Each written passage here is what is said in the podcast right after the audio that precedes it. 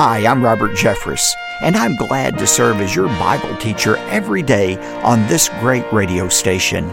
On today's edition of Pathway to Victory, if you come to the end of your life and you're able to look back and say, by God's grace, I've left a legacy of faith, and there he is, there she is, there they are, then you will have unlocked the secret for a successful and, more importantly, a significant life. Welcome to Pathway to Victory with author and pastor Dr. Robert Jeffress. You know, one day all of us will close our eyes for the last time here on earth, and will open them in the next life. But the legacy we leave behind has the potential to live on for generations to come. Today on Pathway to Victory, Dr. Robert Jeffress shares three keys to leaving a legacy that lasts. Now, here's our Bible teacher to introduce today's message. Dr. Jeffress? Thanks, David, and welcome again to Pathway to Victory. Today is February 28th, the last day of our teaching series, and it's my final occasion to remind you about the book that complements our study. Today is your last opportunity to get a copy of my best selling book called Choosing the Extraordinary Life God's Seven Secrets for Success and Significance, along with the special Life Application Guide. I've discovered that people who invest their lives and their resources in the kingdom of God never look back with any regrets. And in fact, their impact extends far beyond their own lifespan. When you give a generous gift to support Pathway to Victory, I'll make sure you receive a hardbound copy of my book, Choosing the Extraordinary Life. And then let me make a strong personal recommendation. If God has given you the means, I highly recommend traveling with us on the Pathway to Victory Tour of Israel. The dates are April 25th through May 5th. Nothing will transform your understanding of the past, and nothing will transform your understanding of the future quite like joining us on this Pathway to Victory tour of Israel. Witnessing Jerusalem, the Mount of Olives, the Garden Tomb, the Garden of Gethsemane, all these historic places will rekindle your passion for the Bible. But that's not all. We'll also be stopping by several of the sites that await the fulfillment of biblical prophecy as well. You'll find all the details for this trip by going to ptv.org. I can't urge you enough to sign up while these few spots remain. But right now, take your Bible and turn to 2 Kings chapter 2 as we get started with our final study in this teaching series. I've titled today's message, Leaving a Legacy That Lasts. You know, everybody leaves a legacy after they're gone. No, the only legacy that lasts is one that is spent furthering the kingdom of God. The best use of our life is to spend it on something that will outlast it. Building a legacy that lasts means that we embrace the right principle for living. And the principle is this God measures significance by faithfulness, not by success. Let me say it again God measures significance by faithfulness, not by success. 1 Corinthians 4 2 says, God requires of a steward that he or she be found what? Faithful. Faithfulness means consistently following God's calling for your life and leaving the results to Him. What does it mean to be faithful? Well, to be faithful means being willing to sweat the small stuff in life. And by that, I mean doing the little things with excellence that God has called you to do. Jesus said the same thing in Luke 16, verses 10 and 11. Remember his words? He said, He who is faithful in a very little thing is faithful also in much. And he who is unrighteous in a very little thing is unrighteous also in much. If therefore you have been faithful in the use of unrighteous money, who will entrust to you true riches to you? What Jesus was saying is this he was talking in the context of money. He said, whatever money God has lent to you, because any money we have is just on loan to us from God. He said, money is a test. God gives us money as a test to see how faithful we are. What he was saying is the little things God gives us to do or to handle are a test to see whether or not we can handle the bigger responsibilities in life. And that's why we need to be faithful in doing those small things. You know, my sister asked me an interesting question the other day. She said, Robert, if you got word, like our parents did, that you only had a few months to live, how would you spend those final months? That's a great question. What about you? If you found out you only had a few months to live, or if, like Elijah, you found out you had one day before God took you to heaven, how would you spend those last moments here on earth? Would you quit your job? Would you liquidate your bank account and go on an exotic trip? How would you spend those last moments here on earth? Notice what Elijah did. Elijah spent the last day of his life, Second Kings says, doing what he had always been doing, faithfully fulfilling the assignment God had given him, pouring into the life of his protege, Elisha, going around to these significant sites and pouring into the sons of the prophets that we'll talk about in just a few moments. Successful people, significant people, are people who understand the principle that God values faithfulness more than he does success. Finally, successful people not only embrace the right perspective and the right principle, they also embrace the right priority in life, and that is people. Significant people build their lives around other people. Did you know everybody's going to live forever? Some people live forever in heaven, enjoying the blessings of Christ. The majority of people will live forever in hell, separated from God, but people last forever. And that's why a legacy that counts for eternity is one that is built around investing in the lives of other people. Throughout this series on Elijah, I've talked about one of my two mentors in life. Dr. Howard Hendricks from Dallas Theological Seminary. He's now in heaven. He understood that the best way to have a legacy that lasts would be to influence the influencers, to teach and train preachers. And when you look over his 40 plus years of teaching, some of the people that have come through his classes and all claimed him as a model of ministry Tony Evans, David Jeremiah, Chuck Swindoll, Bruce Wilkinson. There's no telling how many millions of lives were influenced because of Prof. Hendricks' faithfulness in investing in people.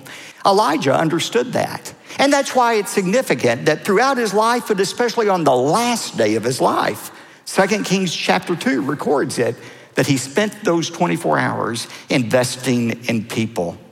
First of all, he encouraged other people. That's one way he poured into the lives of others by encouraging them. Turn over to 2 Kings chapter 2 for just a moment. Remember when Elijah was having his pity party for himself and said, I'm the only one left who's faithful. And uh, God said, basically, get over yourself, Elijah. You're not the only one.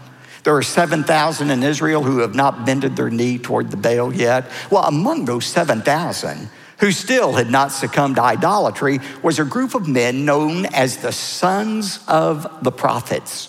These were prophets in training, if you would, and they had seminaries learning institutes where they were being trained as prophets of Jehovah. One was located at Bethel, and the other was located at Jericho. So it's no accident that when Elijah made his road trip before he went to heaven on that last day, Two of the four places he went were Bethel and Jericho. He went to the seminaries to have one final word with these would be and up and coming prophets. Look at 2 Kings 2, verse 3.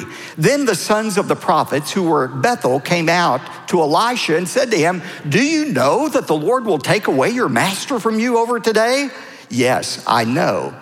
And then in verse 5, when they came to Jericho, the sons of the prophet said the same thing. Hey, Elisha, did you know today's the big day when Elijah's going to be caught up into heaven? We have no idea how they knew that, but they knew it. And Elijah wanted to come as a guest lecturer that day at both seminaries to share with those students. Now, we don't have a record of what Elijah said to them, But can you imagine being in class that day to listen to this great prophet of God? What he must have talked to them about? I was kind of daydreaming, just thinking if I were Elijah, what would I talk to these students about? I imagine he related to them how God had protected him from Ahab's wrath when he had the courage to point his finger at Ahab and accuse him of idolatry. I'm sure that he probably thought about how God had preserved his life and communicated that to the prophets, how God preserved his life at Kerith with that miraculous provision for food and later at Zarephath. I'm sure he regaled them with the great dramatic encounter he had on Mount Carmel with the prophets of Baal and Asherah. I think he was probably very honest with them and confessing the bouts he had with depression and discouragement. But most of all, I think he probably encouraged them by reminding him that the same God who had been faithful to him throughout his life would be faithful to these prophets as well as they served the Almighty God. You know, Elijah's time with these prophets reminds me of the importance of people. I didn't always understand that. When I was younger in ministry, I used to think that people were a means to an end. God had put people in my church to help me achieve the goals that we had, whether it was a capital campaign or a building program or a great evangelism effort. No, people are not the means to an end, they are the end. And the life that counts for eternity is one that is spent investing in the lives of people. And one way we do that is by encouraging the people God has put in our path. You know, the longer I live, the more I realize everybody needs encouragement. You know, I remember our friend Jimmy Draper, I heard him say this years ago. He said, Be nice to everybody because everybody's having a hard time. Those are great words. Everybody needs to be encouraged. And Elijah encouraged those sons of the prophets. But he not only encouraged other people, he mentored other people. And when we talk about having the right priority people, we mean mentoring people. What is mentoring? It is pouring your life into the life of somebody else. Somebody that you identify who you think is going to make a significant impact on the world, to spend time with them, encouraging them, but also training them, teaching them the life lessons that you have learned throughout your life. You know, again, when I look back on my life, I am so grateful for the two mentors that God gave me who were very different in many ways, but also were alike. I mean, I talked about Dr. Hendricks at Dallas Seminary. Of course, my other mentor was the pastor of this church for 50 years, Dr. Criswell. He poured his life into my life. I remember when I was 21, fresh out of college, he hired me to be the youth minister here. I tell people I would not have hired me to be the youth minister here. I didn't have a clue what I was doing, but he knew it would be invaluable experience. And uh, I am so grateful for what he taught me. If I have had any impact at all anywhere, it's because of two men who took the time and took the risk of investing time in me. We're all called to mentor, to pour our lives into other people. What does it take to do that?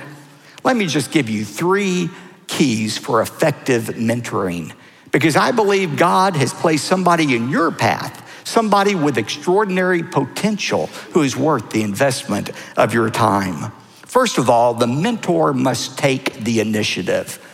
Don't sit around waiting for somebody to ring your doorbell or call you or text you and say, Hey, would you mentor me? No, the mentor takes the initiative. That's exactly what Elijah did. After following God's direction, 1 Kings 19 19 says, Elijah went over to Elisha and threw his cloak across his shoulders and walked away. When you're looking for somebody to mentor, think about who has the potential to make a real significant impact for the kingdom of God long after I'm gone. It may be a child, a grandchild, it may be somebody you work with. But God places those people in our paths. We need to take the initiative with them. Secondly, the mentor must be available. Again, 1 Kings 19 21 says, Then Elisha went with Elijah as his assistant. Elijah was willing to spend time, to make time to be available with Elisha. Now, you may be thinking, well, you know, I just don't have time to do this. Uh, I've got too much responsibility at work or with my family or here at the church. I don't have some time to spend with some mentoree. Uh, how am I going to do that? Well, just think about it. You have to eat lunch, don't you? I mean, most people like to eat lunch. Why not invite your protege, the one you're mentoring, to eat with? Uh, if you're running an errand, invite them to come along with you. There are times you can carve out to have a casual conversation with somebody that you're trying to pour into. You know, going back to my own experience, I remember uh, when I was in my 20s, Dr. Hendricks and his wife Jeanne were kind enough on several different occasions to invite me to travel with them to speaking locations, speaking engagements that they would have that were out of town.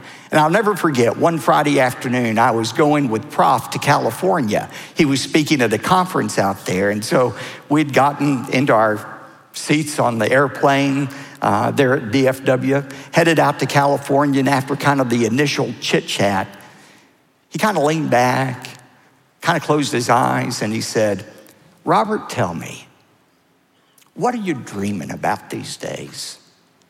What's God saying to you about your future? And so for those three hours, we went to California. I remember talking to Prof about the dreams that I had and what I felt like God wanted to do with my life. And to this day, I still remember the invaluable nuggets of wisdom he passed on to me. Take time to take somebody along with you. Maybe not on a trip, but you know, to run an errand and talk to them about the things that matter. You'll make an impression upon them. The mentor must be available. And thirdly, the mentor must serve as a model of godliness.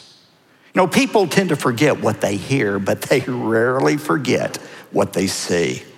We don't know how much time Elisha and Elijah spent together, but apparently it was enough time that Elisha learned a lot by watching Elijah in difficult circumstances. You know, talking about Dr. Hendricks, probably the most important lesson he taught me was one he had no idea he was teaching me. In fact, he was asleep in another room when he was teaching me this lesson. Amy and I had gone with him and his wife Jeanne to a speaking engagement in New Braunfels, Texas. And after the Friday night, it was at a conference center there, and after the Friday night session, everybody dismissed and went back to their rooms. And Amy and I went back to the room, and in the middle of the night, I couldn't sleep. And so I got up and I got dressed and I went back down to the conference room where we had been earlier that evening. Of course, it was empty. There was the lectern where Dr. Hendricks had been speaking from, and oddly, his Bible was still on that lectern. He had left it there accidentally. So I made sure nobody was looking around. And I took that Bible and I opened it. And I thought maybe I'd find a verse or two that he had underlined or highlighted that might have something to say to me. And when I opened that Bible, I'm telling you, just about every verse of every page was underlined. Every margin on every page of the Bible had notes, handwritten notes on it. Passages had been color coded, different colors of ink. And at that moment, I understood the power behind his life. He was a man of one book, the Bible. And that was the secret for his power, his effectiveness in ministry. If somebody were to open your Bible, if somebody were just to spend a day going around with you, what would they learn about your life? Would they learn the significance of the Bible, that it's the centerpiece of your life? If somebody were to watch you, would they learn what it means to be a loving spouse and a loving parent? If somebody walked around with you for a day, would they learn how to share the gospel with an unbeliever and look for opportunities instead of running from opportunities to share the gospel? People long forget what they what we say, but they never forget what they see. You know, in the business world, The term mentoring is very, very popular, but in the business world, mentoring is about helping somebody fulfill their vocational goals in life. But in the spiritual realm, mentoring means in pouring your life into somebody who will carry that baton of faith and in turn pour their life into somebody else who will in turn pour, pour their lives into someone else. And that's what Paul had in mind in that passage we read just a few moments ago from 2 Timothy chapter 2 verse 2. This is how the Christian message is to spread. He said, The things which you have heard from me in the presence of many witnesses, entrust these things to faithful, don't get hung up on the word men, it means people. Entrust these things to faithful people who will be able to teach others as well. Go back to 2 Kings chapter 2 verse 11. These final moments between Elijah, the mentor, and Elisha, verse 11. This is so thrilling. Then it came about as they, Elisha and Elijah, were going along and talking that behold, there appeared a chariot of fire and horses of fire which separated the two of them. And Elijah went up by a whirlwind to heaven. And Elisha saw it and cried out, My father, my father, the chariots of Israel and its horsemen. And he saw Elijah no more. Then Elisha took hold of his own clothes and tore them into pieces. And then he also took up the mantle, the cloak of Elijah that fell from Elijah. And he returned and he stood by the bank of the Jordan. I want you to think about Elijah for just a moment. Can you imagine that experience of being caught up in the whirlwind in the heaven? I imagine Elijah, as he was caught up into heaven, had his eyes fixed on the glories that awaited him. But don't you think for just a moment he looked back down at the ground he was leaving? I think he did. And I imagine as he looked back down to the ground, he thought, by God's grace, I have lived an extraordinary life. And by God's grace, I have left a legacy of faith. And he's standing there. There he is, right there on the banks of the Jordan River. If you come to the end of your life and you find yourself being caught up to meet the Lord in heaven, and you're able to look back and say, by God's grace, I've lived a truly extraordinary life. And by His grace, I've left a legacy of faith. And there He is. There she is. There they are.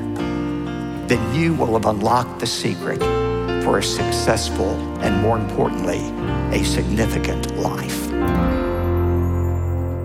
And so let me conclude this series with a question. Are you ready to choose an extraordinary life? Are you ready to leave a legacy that lasts forever? We've provided several resources to help you do just that. On this final program in February, it's my last occasion to extend these offers to you. The first resource is the book I've written that will help you discover that sweet spot for finding God's purpose for your life. It's called Choosing the Extraordinary Life and a hardbound copy is yours when you give a generous gift to support the ministry of Pathway to Victory. And as a bonus, I'll also send you an exclusive life application guide to be used as an interactive study tool, either in a group Bible study or on your own. In closing, let me thank you for giving generously to Pathway to Victory. As darkness appears to prevail in our country and the world, we know that God is using your generosity to push back the forces of evil. The evidence of this fact is overwhelming. In fact, every day we receive affirming phone calls, emails, and letters from people who thank us for our boldness and faithfulness to the truth of God's Word. For instance, Diane wrote from Mississippi and said, Pastor Jeffress' Pathway to Victory has been a huge blessing in my life.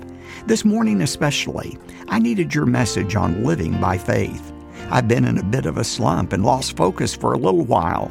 God used that message to refocus my spiritual eyes.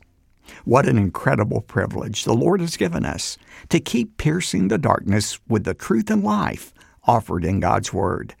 Together, we are truly making a difference. David? Thanks, Dr. Jeffress. Today, when you give a generous gift to support the ministry of Pathway to Victory, we'll say thanks by sending you a copy of the best selling book, Choosing the Extraordinary Life, along with the Life Application Guide. Call 866 999 2965, or even easier, go online to ptv.org. Now, when your gift is $75 or more, we'll also send you the entire teaching series for Choosing the Extraordinary Life on CD and DVD. Now, this is the very last day these resources will be available, so be sure to go online right away. Our toll free number, once again, 866 999 2965, or go to ptv.org. If you'd like to send your donation by mail, write to P.O. Box 223 609, Dallas, Texas 75222. Again, that's P.O. Box 223 609, Dallas, Texas 75222. I'm David J. Mullins, inviting you to join us again Wednesday for the start of a new series called The Solomon Secrets, right here on Pathway to Victory. Pathway to Victory with Dr. Robert Jeffress comes from the pulpit of the First Baptist Church of Dallas, Texas.